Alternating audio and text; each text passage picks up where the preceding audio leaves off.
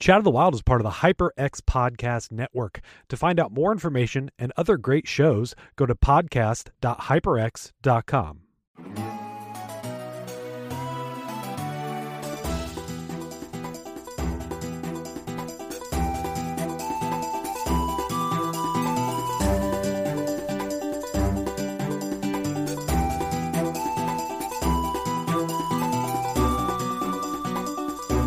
Hello, everybody. Welcome to Chat of the Wild. In this episode, yes, choo choo indeed. In this episode, we are just Trace Choo Choo Boys. Jonathan is not going to be joining us for this episode. He'll be back next week, and he can talk about all of the things that he missed in this one, which is a lot. There's a lot that happens in this episode. If you didn't know, I don't know how you'd be on this episode and not know. We're playing through The Legend of Zelda Spirit Tracks. In our last, your dog sees another dog, and you know, your just hand slips, your phone almost falls out of your hand. You grab it, and all of a sudden, you pick the wrong episode. I was gonna say, and then you accidentally subscribe, but okay.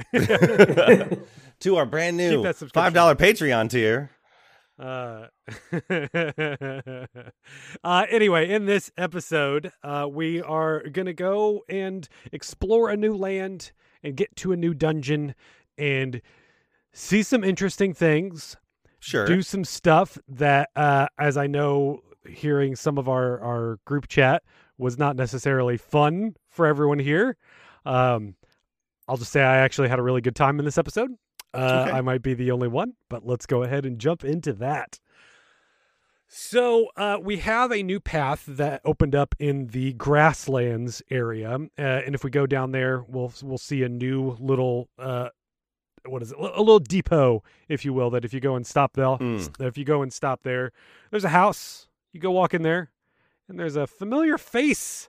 This has happened a couple times, though, where like a new little path opens up, and then there's just a hidden town on it, like after the dungeon's done or whatever. Well, they hide.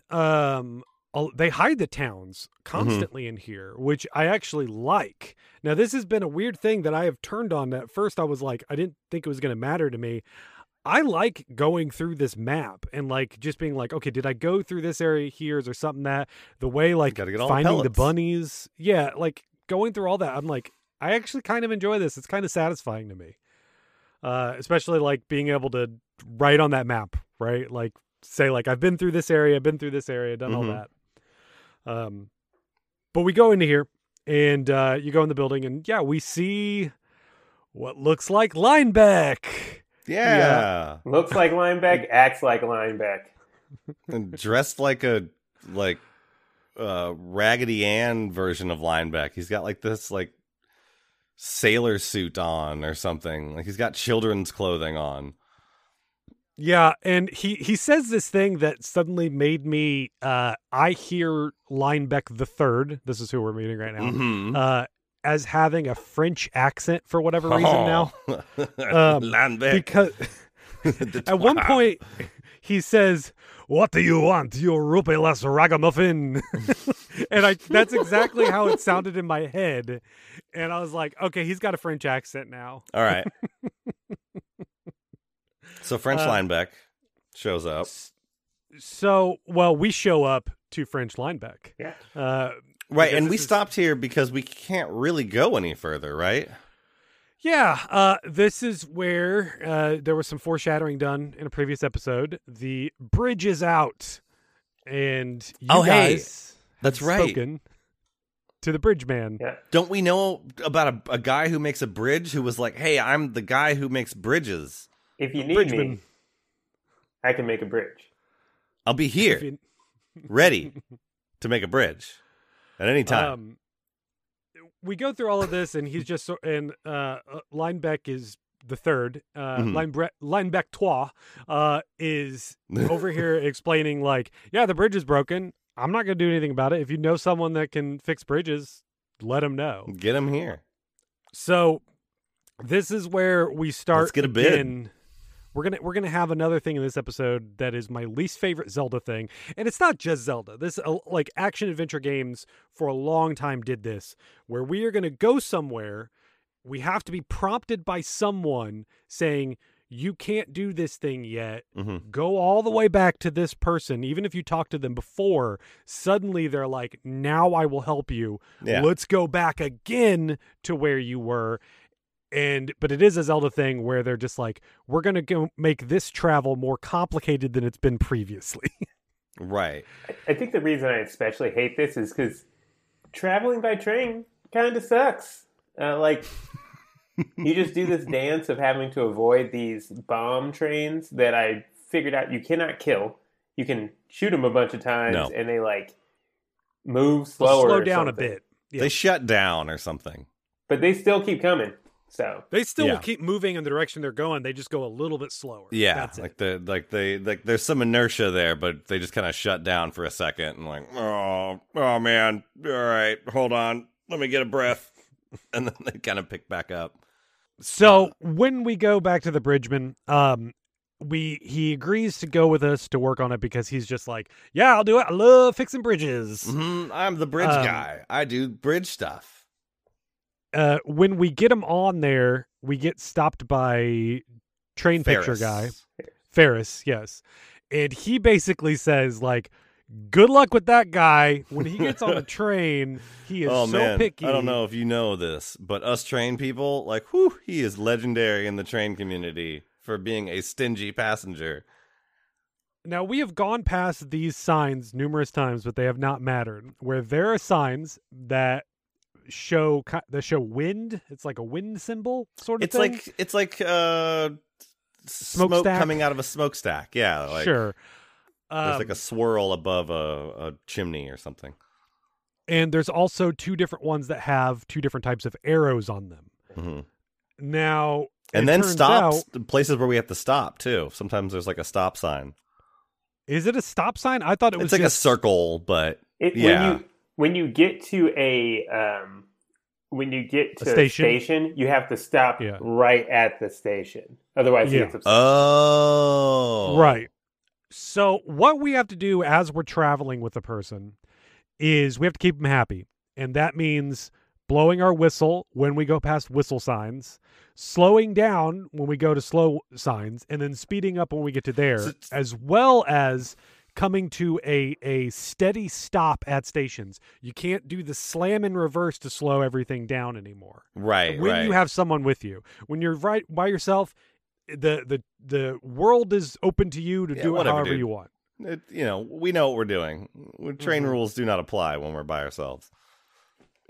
And now we also know that this is going to be a recurring thing. Yeah, as once again, playing on the Wii U and having the two screens set up, I wasn't looking at the top screen during that conversation with Ferris. And so, not for the whole conversation, but intermittently during that conversation, it will flash the signs you need to be looking for on the screen. And so I didn't see that the first time. And I just was like, okay, I guess I'll know what the signs are when I see them. And I did not. I absolutely did not. Yeah. Well, and then they don't act you have to be doing it as you approach the sign. And so if you do it too early or too late or something like that, he'll be like, you didn't do the rules of the road correctly. The window's not 100% clear. Right. It's really tough to tell. This is the most GTA quest mission ever, where the San Andreas dating ones, where they're just go do a drive-by, or no, but okay. Sometimes there's people that are like, hey, you gotta, we're tailing a cop, or we gotta be not suspicious, so we gotta follow the stoplights and crap, right. We gotta drive perfectly, or you'll anger the pizza guy, or whatever it is. Yeah. So I also went around and talked to a couple people, and apparently this will be something later that we'll get, that one of the Anouki in the ice area, because I went back after I realized there's a couple other things I can do with my boomerang where I can make some ice platforms. So where is it really icy? Over in the snow area. And one of them mentioned how they needed wood to build a fence for the monsters. Mm-hmm. And we know that one of these areas, well, BC doesn't because he didn't go there. But we do know that one of the towns, their major export is lumber. And so I went and their major import is women, hopefully. Hopefully, ideally. I went over there, but they just said basically like, well, once you're equipped to take lumber, we can help you out. But for now, we're not equipped. So maybe we'll get another add-on with the train where we can carry heavy things, something like that, I'm assuming. We also run into a fishmonger in this episode, and we will be able to transport fish to places that require fish. But we can't right now, right? I don't believe so. I was not able to. I don't think I spoke with this guy. I was not able to. Okay. We go and take Bridgman all the way back to Linebeck. This is the guy who builds bridges. Yes. And he basically says, like, yeah, I can do this. I can build any bridge you need. But it's going to cost you 5,000 rupees. Hopefully this bid was free. Hopefully the bid was not included in that price, because we went and got him. We provided transportation. I think that should count for something. Linebeck shows up, and, I mean, this is Linebeck's area. This is his yard, you know. And well, for now, he's, like, stuck here or something. I forget what he said. Like, he's trying to make some deals. He's a famous merchant. He's trying to sell treasure, but he's, like, stuck here or something. I forget what it was. I think spiritually, all the Linebecks feel that way. Okay. Yeah, they're always stuck. Yeah. I mean, there's a grave here, so, yeah, this is clearly his yard. Right. After we get roped into footing the bill, we then go back to talk to Linebeck, and he says, like, okay, look, help me out here. There's a ring where my great-great-grandpa, I don't remember how that works. Grandpa. But, okay, grandpa. Yes. You're correct. And he basically says, grandpa left this ring that I know is worth at least 8,000 rupees. He then tells us, I have this letter that grandpa left me talking about this ring, and he gives it to us, and it is, you know, it is the original Linebeck, the guy we hung out with in the last game. And he just says, oh, I buried it here. Here's the hint to you. It's here, 4 pages. Is it 4 pages? Yeah, he like he spends the first half like dawdling on about stuff. I started reading this in like a very dignified voice, and then I was like, "Wait, this is Linebeck. Oh, okay. Why am I giving him like any air of like loftiness or like superiority? Like this guy is a coward. Stop it." But the near the end of it, it just explains, you know, light these 2 things and go to the intersection and walk this many steps this way and this many steps this way and you'll find the treasure. Haha. You go into there, you do all that. I mean, it's straightforward. You do some things. It's not anything necessarily interesting. We do get a new song here that is the Song of Light? Yep. Is that what it's called? Not Light. What was it? No, it's a Song of Discovery. Light. No, it's a Song of Light. It's a Song of Light. You can get the Song of Discovery if you didn't already have it. Mm-hmm. Around it, yeah. And they inform us that we can use the Song of Discovery to dig stuff up out of the ground. Or make things pop out of the ground. Mm-hmm. Is it... I'm wondering, does it still show the color for you guys? No. When you're like floating out of the statues? Yeah. Yes. Yeah. No. No, I've been doing it when I'm learning a new song. No, I don't get that anymore. We're going to get 2 more songs in this episode, and neither of them showed the colors for me anymore. Huh. So I had to actually figure it out by listening to it. You got to be kidding me. I mean, well, luckily the first one's pretty easy. It could be a glitch. It could be. I was surprised at the song weren't coming out of the statues, but it's also, with the exception of one song that we'll play in this episode, they're typically right next to each other, so it's not like you have to do jumps most of the time. Oh yeah, so it's pretty easy to just do them by ear. Especially this one right here. This one's a pretty easy one to do by ear. So we get the ring back, and then Linebeck is talking about like, oh, this thing is worth, you know, this much and all of that. And then Bridgman hears it and is just like, oh, I think I'll take that ring then, and we'll go ahead and say I'll owe you one more thing after this. I like that Linebeck's going like, oh, yeah, this is like, oh, yes, this is great. Oui, and, oui. And then there's a guy who's like, oh, that sounds really cool. And he spins around and he's like, yes, it's worth 8,000. And then there's like an ellipsis as he sees who was behind him. Mm-hmm. And he gave away the game. Mm-hmm. Not as good as Grandpa. However, we find out after this exchange that he's the treasure purchaser. Yep. So the guy is going to have to go through him, right? He's going to have to hawk it back to him at some point if so he wants to like, really get the money through it. Here's the finder's fee, here's the, this and that, whatever. It could just be like, well, if it's worth 8,000 now, I'll hold on to this for a while. Yeah, the market took a tank. It's $4,000 now. But this is now where we can spend all that treasure we have. Mm-hmm. But something to warn you about, you can exchange the treasure for train parts. Which they should have told you before they let you sell your treasure. Yes. Yep. Yes. Because I sold everything. Oh, I did not sell everything. I didn't. I sold a few things. I sold everything. So I'm well off, and I went back and bought that heart piece for 2,000, and I got Beatles' card and bought some other things off of him. So I spent that money. What else does he have right now? Anything good? He had some treasure. There was something that I hadn't seen before that was like 1,000 rupees. So I was like, yeah, might as well get that. Okay, it'll be something. I'm working towards getting those points on my card. Right, I want to level my card up. Yeah, because I want to go check a guide to see what kind of train I want to collect or whatever. Because there's a few. I only sold one thing because I looked at the train parts first to be like, okay, what's the deal? What's going on here before I sell anything? And if I can't make my train look crazy, then what's the point?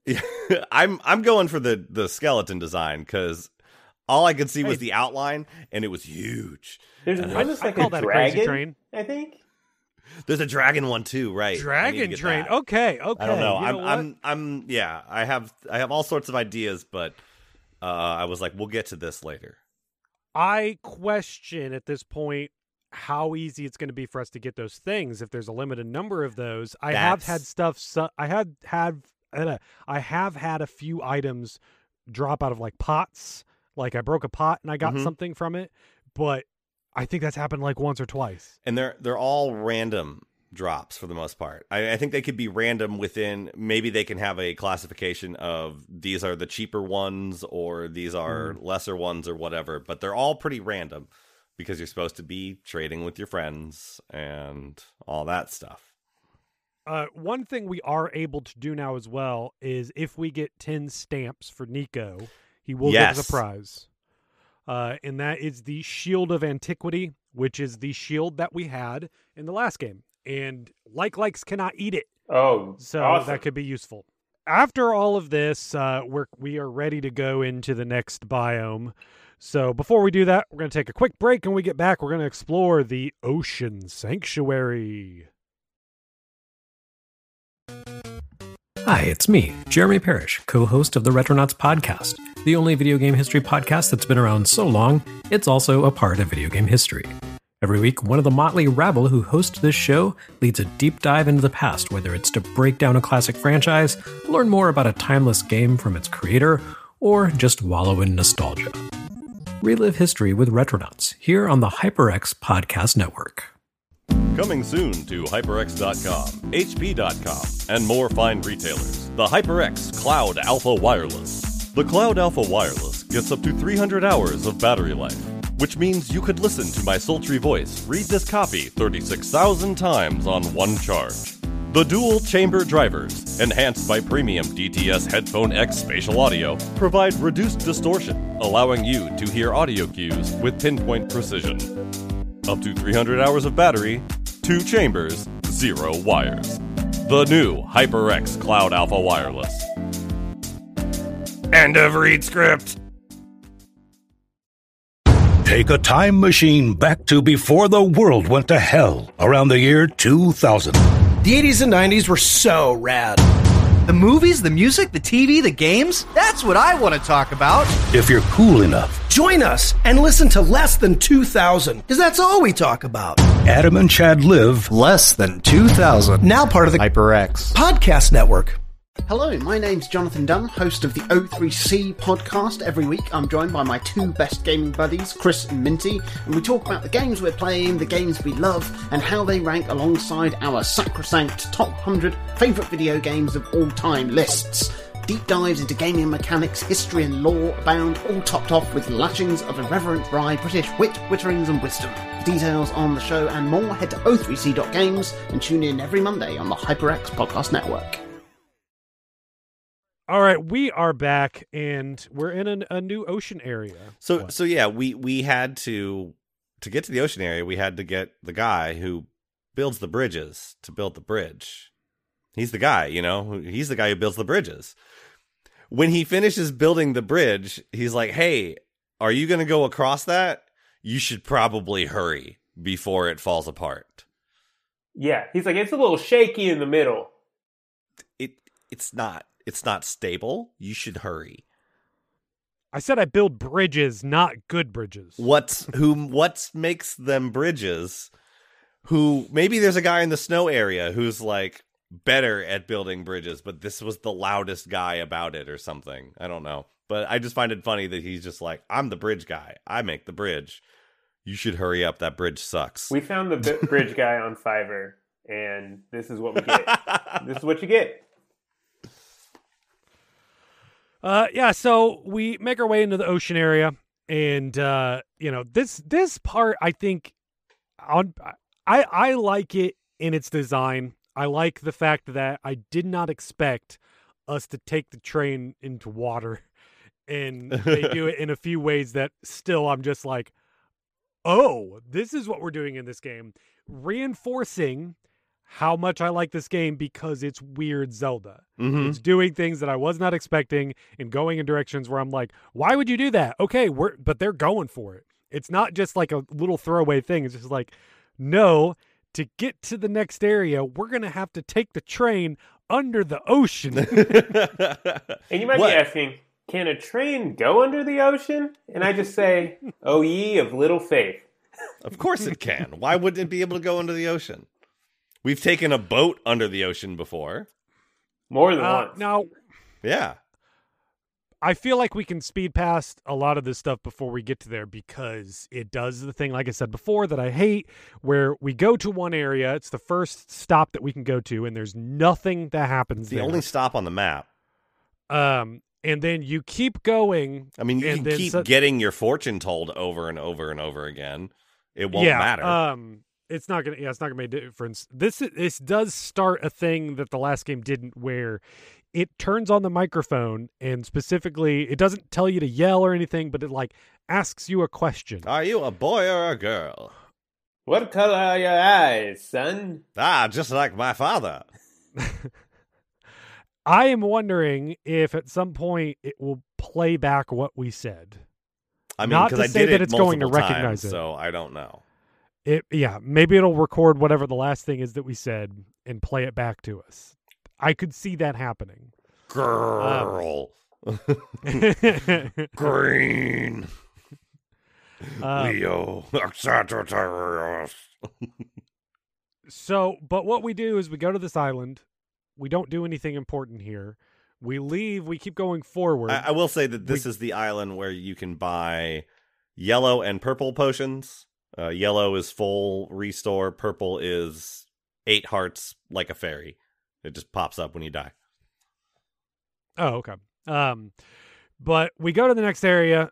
We get there. We go through this little cave, do a little puzzle that I was like, okay, I do want to point out I did like this puzzle where you had to set a bomb, push the bomb across a gap using the whirlwind, blow up a little thing, then throw your boomerang to hit a switch to make the bridge go across. And I'm like, okay, that's actually, they have not done this puzzle before in this game. So cool. But we go through all of that just to get to the sanctuary to find the next sage, and he's not there.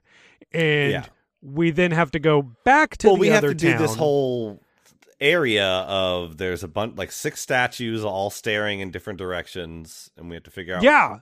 Yeah, we have to do the symbols thing where we got to write the symbol down that we do. We got to go through all this stuff just to not have anyone there. But I only wrote arrows for what direction they were pointing. I didn't know that they were making a shape. Like, of course they're making a shape because we're going to have to draw it on the door. But I was staring at my arrows and I was like, which arrow is the starting arrow? Which arrow is the end arrow? Where am I supposed to go from here? I just guessed and I got it on the first try.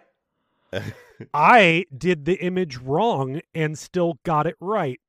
I was trying to make like a W and stuff, and everything I tried, it would stop halfway through to be like, bro, you do not get it clearly, so just stop. But yeah, it's like a side, it's just an infinity symbol, basically. Yeah. They could have done a cool S or something, but no, they just did an S and a more different S. Two diamonds next to each other. And so we go into there. No one's there. We have to turn around now. Oh, there's a note. And go back to there. Hey, I'm hanging out back at that one town. We go back to the other town. We get there. And then Zelda, who also, when we first get to this town, mentions about how she used to come here during her summers. And it's like a very rich kid. It's like, oh, yes, I used to summer in this town back in my youth. Yes. And then she's like, wouldn't you love to go swimming? And if you say yeah, she's like, well, I can't because I'm a ghost. Why would you remind me that I can't do my favorite summer activity? What's the name of this town too? It's or this island or town or whatever. It's like Papuchia or something. Papuchia. Okay. It just made me want some tamales because I wanted to go find get some pupusas. See, that sounds more Italian to me. Oh, okay. Yeah, I can see that. But I thought of a pupuseria, so... Pupusas do sound I guess it depends on how you say it. When I'm coming in here going, a papuchia, it's like, of course I'm going to think it's Italian. What'd you say, BC? Pupusas do sound great. Yeah. Listeners, if you haven't had pupusas, get pupusas. But we go into here, there's birds... I had to look up what they wanted me to do here because I'm just like, how do I reach these guys with the birds? I don't understand. To such great heights? And what we have to do is there is a tree that has a little extra dirt below it. Well, if you go talk to the fortune teller lady, she'll tell you your fortune, and your fortune will have to do with a tree and some dirt. I just read it as you need courage, and I did it. Was I supposed to do it again when I got there? No, she says you need courage at the end of, I think, every time. Yeah, you have to do it again after you find out that you had to talk to the birds. One of the times she told me I needed insight or something, but or wisdom or whatever. But when I went there this time, she was like, hey... If you courageously head over to that tree with some dirt around it, there's something there for you. So we go up to this tree. You play the Song of Discovery. That makes one of those rocket things appear that teach you another song. And then this teaches us the Song of Birds. Man, these songs suck. Well, I mean, at least this finally answered the question I've had for a while, which is, why do birds suddenly appear every time Link is near? And I've just been wondering that for a while, but now I know it's the Song of Birds. Right. But Karen. We play this, and then Carben is his name, appears in front of us as birds drop him off, and he's just like, hey, what are you doing? I'm just hanging out with my birds. And we explain to him what's going on, and he's just like, okay, fine. Take me back to the sanctuary. All right, I'll hop on a train. I'm like, at least I won't be able to break too many rules in this short distance. Because I figured he's going to want us to follow some rules. And breaking one rule isn't that big of a deal breaker, really. So I was like, hey, as long as I... come into the train station easy, I probably shouldn't piss him off too much. Just not get hit by anything, really. Well, you know who doesn't care about rules? Pirates! Who show up, like, as soon as we start this, pirate ship shows up, and they, and this isn't that weird, but I feel like in Wind Waker, there was a difference between pirate ships and then the ships that were filled with mini blends. Mm-hmm. Like mini blends were like the things that were like left over. They're like submarines on these like dead ships and stuff. They were like submarines that are like that were surfaced. Sure, yeah. But this one, we get into there and we have this scene where we have to protect Carben. He's in the middle and he's just like, "Don't let any of them touch me." And they keep breaking in the windows, climbing in. Yeah, they're doing a lot of damage to our passenger car. Yeah. I don't know if it's Annabelle or not.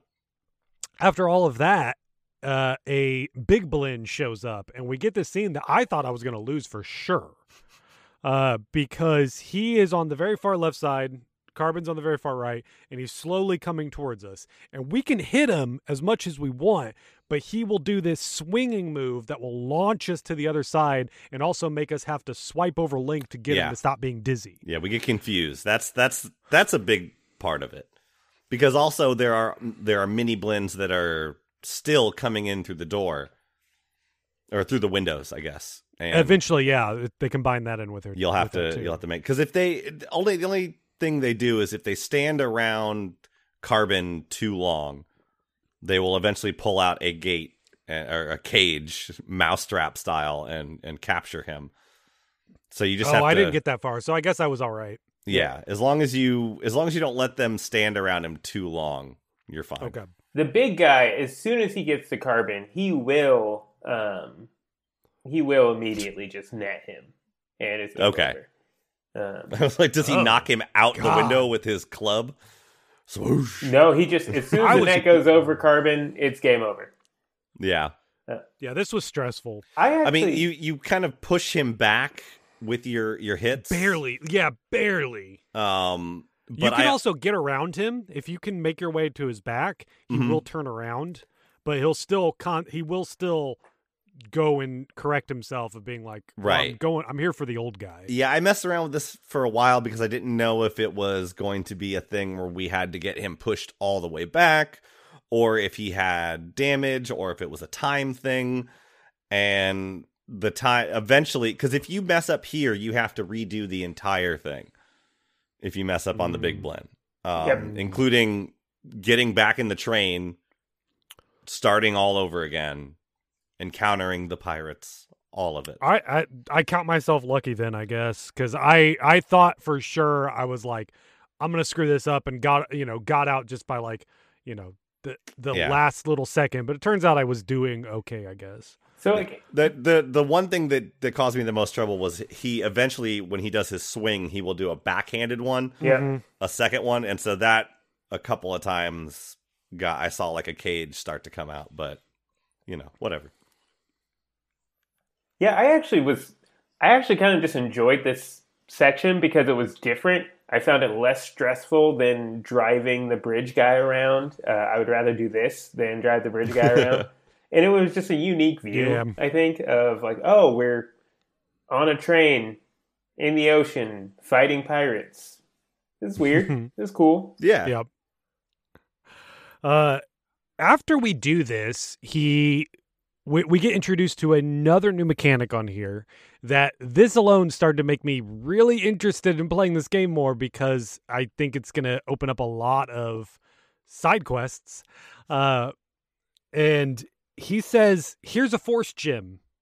I just happen to have one. And he says it in this way where he's just sort of like, what, you didn't know this stuff? Mm-hmm. Where he's like, yeah, when you do good things for people, they give you energy, and energy creates new tracks. Mm-hmm. Where have you been, kid? Come on, dude. What's up? I thought you were an engineer. I think it has to do with his eyes. His eyes are they're just like half open, and he just looks so over everything. Yeah. In general. Well, he just wants to hang out in the sky with the birds, man.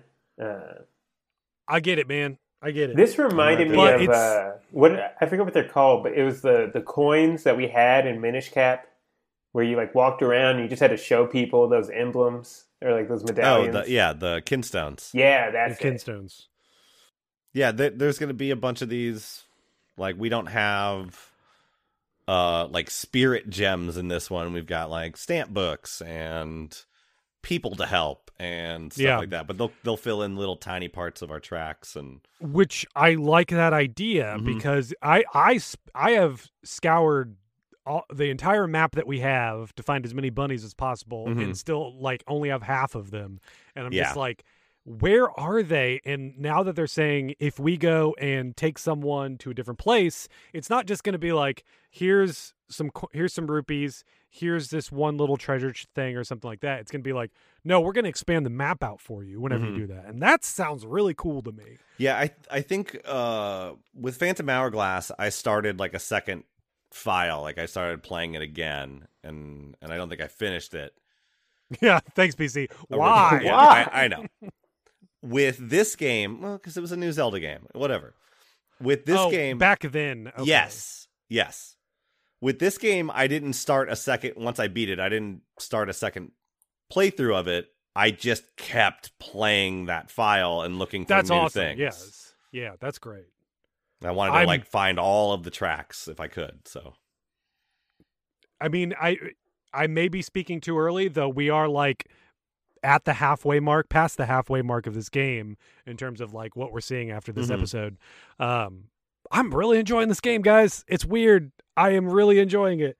Anyway, so as we go on to here and we play the song is a little different because it doesn't do, what is it? It's not like consecutive notes. It does mm-hmm. like skip a note.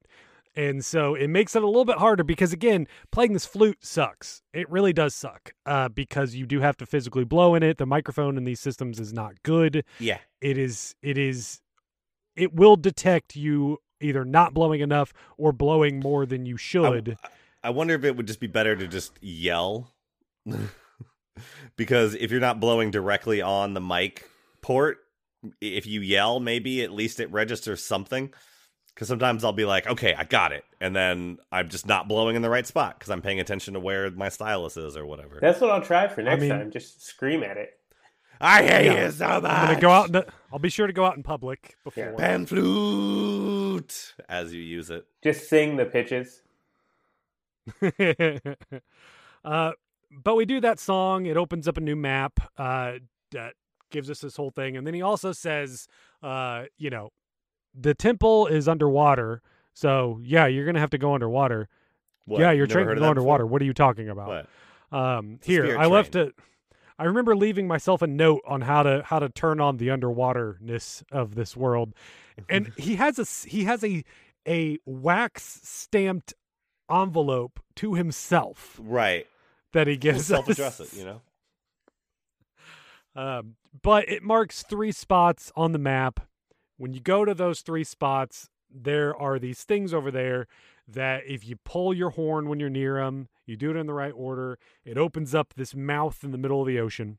And if you drive into the mouth, you'll go underwater. And now we are in an underwater train, which is a normal train, except we are encased in a bubble. I don't know if you guys picked up on that. Uh-huh. I just want to say it's a spirit train. Hate this statue mechanic because, like, literally... you have to be looking at the statue and pulling your horn. Yeah, you can't just blast it. You have to be like... Because I couldn't tell if me looking at it did something different because I was laying on the horn. And I'm like, I'm close enough to my note. And then when nothing was happening, I'm like, where is that? Where the... like, look for it, get it on screen. Mm-hmm. Like, okay, it's right there. And then honk the horn again, and then it would go. So I didn't know if that was like... part of it or not. And you also have to do it in order. So like if, you know, mm-hmm. the first statue is on top of a mountain or something and you didn't look up there, right. then you're going to have to start from the beginning and drive all the way around, which takes like 4 to 5 minutes. If you just go straight to where you're supposed to be, it's 4 to 5 minutes of doing nothing. Literally 4 to 5 minutes of driving just to hit these stupid switches. And you're not doing it. You got anything. Those little flying jellyfish that you can hit and get rupees. Yeah. Like, oh, yeah. You can still messing with a rabbit that can just run on water for no apparent reason. What? Ocean rabbits? Water bunnies. Yeah, ocean rabbits, right. Yeah, duh. Read a book, PC. I guess I should, Jeremy. I was desperately low on health, so I was like, please, nothing mess with me, please. I don't want to start this all over again. What I really liked about this is that after we do that and we go underwater, the tracks turn into almost like a roller coaster layout. because they get this verticality to it that I'm like, this is interesting to me. I'm underwater in a train. We also have those spiky urchins that we had to do the little claw mini game in the last game with. Right. And you can just blow them up. And I was like, thank you. And then I had to sit there and mess with the squids, and they're a pain to hit. And I needed to make sure all of them died because I had a heart left and nothing was giving me health. When you do go down there and you get close to the temple, it does start sending more bad trains. Spitting trains out at you. And fortunately, I was able to, I was already going, left. They sent one left, and then there's a little loop that I could just, turn around and do a U-turn, and then just went right back in. In the middle of it, they sent another one right, thinking we're we're going to block them. And it's Connect 4, but they send it on a completely different, the other side of it. I'm just I'm not going over there, dude. Don't even worry about it. Yeah. And so it was real easy for me to just I'm just going to turn around here and then just go in. Easy. So that leads us into the Ocean Temple. This was one of my favorite dungeons that we've had in these DS Zelda games. Although it is kind of dumb that there is nothing water related in it. The boss is kind of in water, but that's about it. Yeah. Yeah. Well, yeah, he's in his own little pond, but that's kind of it. When we get into here, we get that thing at the beginning where they have these stones that say, this is the first one, this is the second one, this is the third one. Mm-hmm. And you're supposed to write that pattern down. We sort of, rather than in the last game, I feel like we would be told that and then immediately go to a puzzle. This one, we get told that, then we have to go to a different floor. Mm-hmm. And then it's not even immediately there. It's sort of in passing. You'll go through one little floating area, then you'll go to another floating area, and you'll be like, oh, wait, that's that shape here. Well, yeah. And it's right above that floor. Right. Mm-hmm. Oh, sure. Yeah. Yeah. But you don't go to it immediately after. Yeah. No, it's one floor up, and then it's in the middle of. They're showing you the floating block stuff, and arrows are being fired at you or whatever. And so then you go into the next area and you're looking at the arrows, and then all of a sudden you see the switches, and I hit one of them just to be I need to hit that switch. Luckily it was the first switch in the pattern, and I realized quickly thereafter, I'm in the pattern room. Okay. Hurry before I get hit with arrows. Here, 2, 3, 4, there we go. Right. Well, it's funny because the first part of that, you automatically get arrows shot at you that you have to deflect. Yeah. The next one, it is if you fail, it'll just shoot a dozen arrows. Okay, that's what it was. From all directions. Okay. From all directions. It's actually kind of a cool trap layout. I was hurry, I need to do this before arrows shoot at me, sort of thing. So I didn't realize that. But they're also teaching you a mechanic for later that a pattern on a floor below will have to be applied to a floor above it. Right. Rather than it being directly, in the last game, it was just we will tell you exactly what you are about to do. Write this pattern put it over here. Yeah, this one. Yeah, if you read a stone, it'll be hey, this pattern might be important. And this is one of the most complicated patterns that we'll have later on, too. Yeah. Which I thought was really interesting. Hopefully they don't, keep going with this idea. Honestly, I'm for it. Where it's here's a room with, a million things you gotta do. Yeah, but... They won't, because it's a Zelda game, right? And they still have to make it for babies. I want the missed level puzzles. No, I like in this kind of thing. I definitely like this.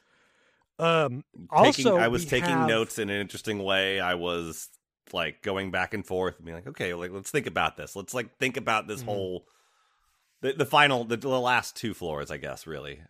But yeah. We also have on the first floor, there is a little hallway where boulders keep coming through that the way to solve it is also a little different. It's not just you hit a switch, because what you got to do is you go on the second floor, and there is a switch that changes the hole that the boulders fall through.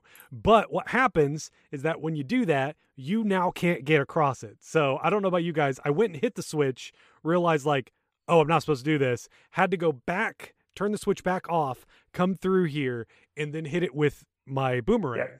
And this is designed in that way. Like, you can tell they designed it so that they wanted you to do it wrong, but to make it also very clear how you did it wrong. And I was like, that's cool. They did it in a different way rather than just flat out being like, here is the switch. It does the thing. Move on. They give you a chance to do it wrong. And it's designed in that way. And I'm like, that's great. Well, I thought I had to use the switch to bring up the ground so that I could keep going up the path. And no, because you just get killed by boulders every time. Mm-hmm. I also did not see the other side of the puzzle on the floor below, because what this does is when you switch the trap doors, the boulders continue rolling for a while and then fall down, which on the floor below you allows you change where the boulders drop into to the floor and allows you a clear path to get past. It looks kind of comical because the boulders are just like appearing and then plummeting into oblivion and then drop. Yeah. We do have a mid boss in here, and we actually have a mid boss. I would say a proper mid boss. Well, we've had mid bosses. It's just this is the one that's actually a little bit.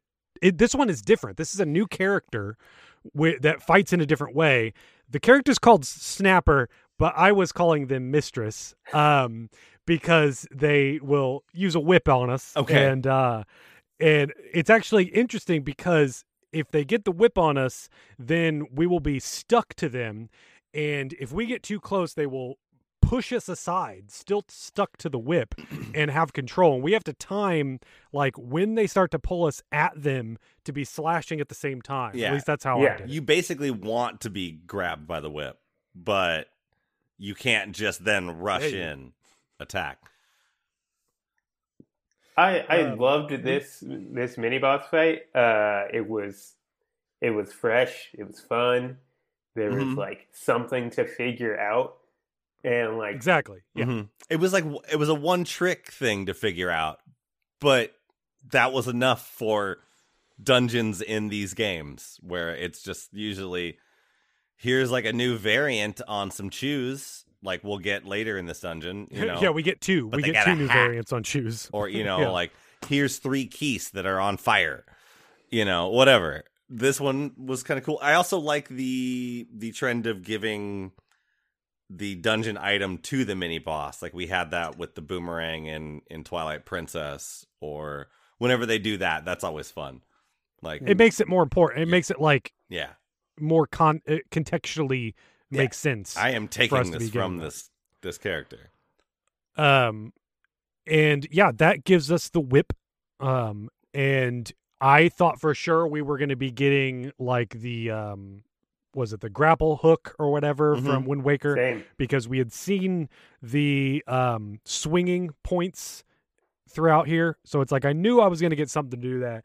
But instead they give us this whip that is actually a really cool design because it's got a snake mouth on the end of it. Mm-hmm. It's literally the rope snake from Earthbound. Oh, okay. I thought you were going to say Moses. Wasn't this in Phantom Hourglass? I thought this was also an item there too. No, rope snake. What did we get in? What did we get in that one? We got the grapple hook. Was it just the grapple hook? Okay. Yeah. Okay.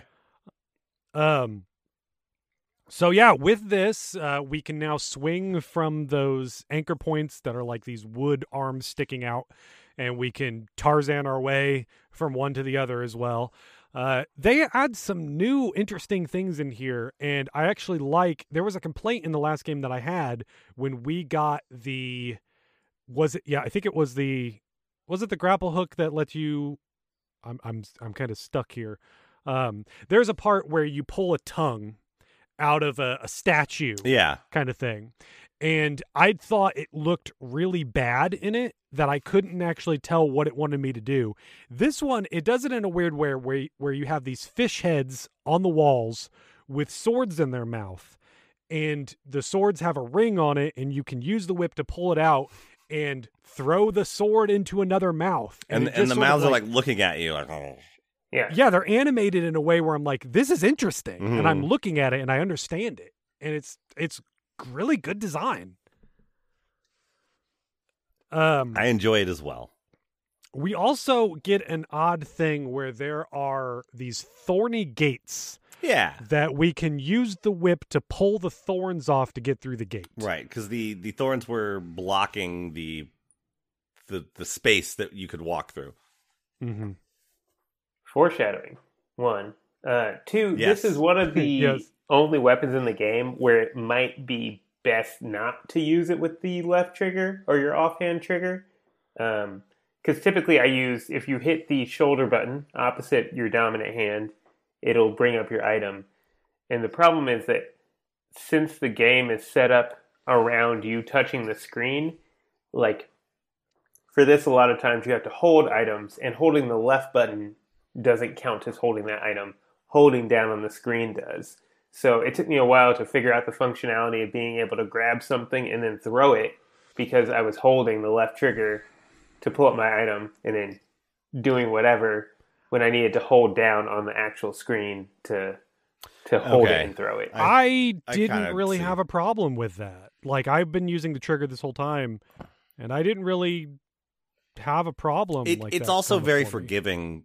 There are only a few swords that can actually break and not regen or whatever when you're grabbing stuff. Yeah. I did fall off the propeller grabber. Yep.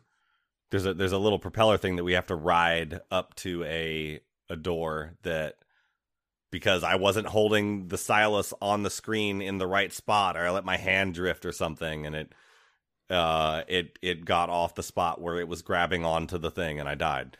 But I just did it again. Well, I'm saying, like, when we have to hold on for dear life, if you let go of the L button and hold on the stylus, you're fine. If you hold the L button and let go of the stylus, you fall to your death. Okay, I could have let go of the L. Okay. Yeah. Okay. Or R button. Yeah, I had figured that out, like, the first time, and it was annoying because I was sitting on that propeller for a little while and then let go too soon, and I was just like, oh, well, that's dumb. Yeah, because I don't like that you have to hold it down like that. I just let mine drift too far below the propeller itself, and that was enough for it to be like, you're not grabbing the propeller anymore. And I was like, oh, I have to keep my stylus like near the propeller, like around it somewhere. Okay. I guess I didn't realize that either. So we do have a puzzle later on that we have to memorize, 24 different spots when you really think about it. Or maybe not 24, maybe 12. 12 spots. 10, 6 and 6. 16. No, no, it's six, it's 12 because there's 16 on one floor 14. And 16 on the second floor. Doesn't matter. You have to memorize the placement of a number of different things in one floor, and then mimic that in the next floor. And it is like pulling those swords out and moving them to one other spot. Mm-hmm. And it is, like I said, one of the probably the most complicated puzzle we've had in terms of, like, we'll tell you what the solution is by reading this, and then you have to go somewhere else, that we've had so far, because I feel like everything else is like maybe 4 or 5 things, while this one is 10-ish places that you have to remember. Of course, you can easily just mark down. I did it like 0 and 1, mm-hmm. just like I did like 0, 0, 1, 0, 1 to be like, there's 2 of these spots here, and then just that's how I did it on mine. Yeah. I mean, I gave them all a number, but then I underlined the ones that were correct, or that had something in it. See, the what I like about how this works is you can change, like, the swords and crap around, but it reverts. Like, the one floor will revert. The other one stays how you changed it or something like that. And so that's how you know which, like, if you leave that floor and come back to it, it'll be like the floor that has the solution already will go back to the solution. There's a stone that says, remember this solution on this floor. And so letting me but that was another way to tell, like, wait, which floor is the right floor and which floor is the floor that I enter the solution. The one where I change stuff and it goes back to, reverts back to standard default is the, okay, that's good to know. All right. Also, that floor technically has two different solutions in it that take you two different ways, because the first one that you come across, there's a stone that basically says, if there's one that has three in a row, you need to remove them all. Yeah, get rid of all those. It says it more poetically, but that's basically what it says. Yeah. And that opens up a door. You'll come back around to that, and then you need to do it in a different pattern to go along with the other ones on the floor to open up another door somewhere else. And then that factors into the overall solution, which is those three need to be empty. Yeah. I thought this one was a really fun dungeon to go through. It felt longer than most other dungeons, which is good because, in my opinion, even the best dungeons that we've had previously have been way too short.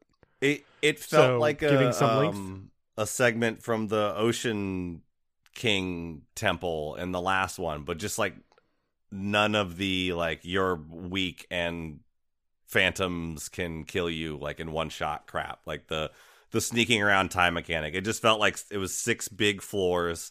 Some of them interacted floor to floor as we went up them. I also like that we start on the bottom of the ocean and then we have like 6 or 7 floors in this. And so by the time that we get to the top, we're fighting the boss on top of the water, like above the water. Right, and you can see that from the world map too. So it's like, yeah, that's cool. That's great. Love that. That's context. Mm-hmm. We don't get that a lot in these games because they just couldn't, right? We're put so deep underground or like we're in some other temple somewhere that you never really get to see stuff from the outside. Yeah, so we go through all of that, and eventually that takes us to the boss. Phytops, the Barbed Menace. Yes, the Barbed Menace. Either of you have trouble at all with this one? No, I think it was nice that we had a little ascend to the boss section at the start. Love those. And then I think it did it was a pretty nice boss fight. I think some stuff we've seen before, but you just rip off his thorns and throw them at him. And it was, he was a gross and goofy looking boss. I think that was the thing that stood out. It was just the weirdest, goofiest looking boss. The fight didn't really escalate though. Other than he adds more tentacles, but all they really do is the same thing. It's just kind of smack down next to you. You never had to pop more things around his eye. He didn't really do it didn't really do anything, change anything about its movement other than I've got another tentacle or two to hit you with. Right. But I mean, all of it, the fight was fine. It just didn't really go anywhere or ramp at all. Yeah. Still wasn't super inspiring or inventive compared to the bosses that we've seen in this game and the previous game. I mean, this is the first one that took full advantage of the dual screen to it, Well, no, I guess the first one did do it for other height, than that, it flew up, but this one, with the tentacles up at the top, you had to sort of you didn't necessarily have to pay attention because I took a lot of damage anyway. I was still fine. Yeah. I just sort of brute forced through it of just just grab the thorn and throw it. Just keep doing that. You're going to be fine. You'll make it through. Don't worry about it. But yeah, we go through all that. We beat Phytops, and we get the next. Again, have they named them? I keep saying Force Gym. They just call them Force Gyms. Yeah, I think so. I don't know if they've named them that, but we awaken the power in this temple that then went to the Spirit Temple and brought a new section down. It looks more hilarious though because it actually will, like before, leave the entrance of the temple, but this entrance is underwater, and so it's wow, flying out from under the ocean. Also, I do like the fact if I remember, I will need to immediately go back into this dungeon because there's a bunch of treasure chests that I want to go get. I got all the treasure chests, but I didn't get the bomb because I used all of my bombs on what was it? There was a fight right before I got to the wall where the bomb was, where I just threw all of my bombs at something.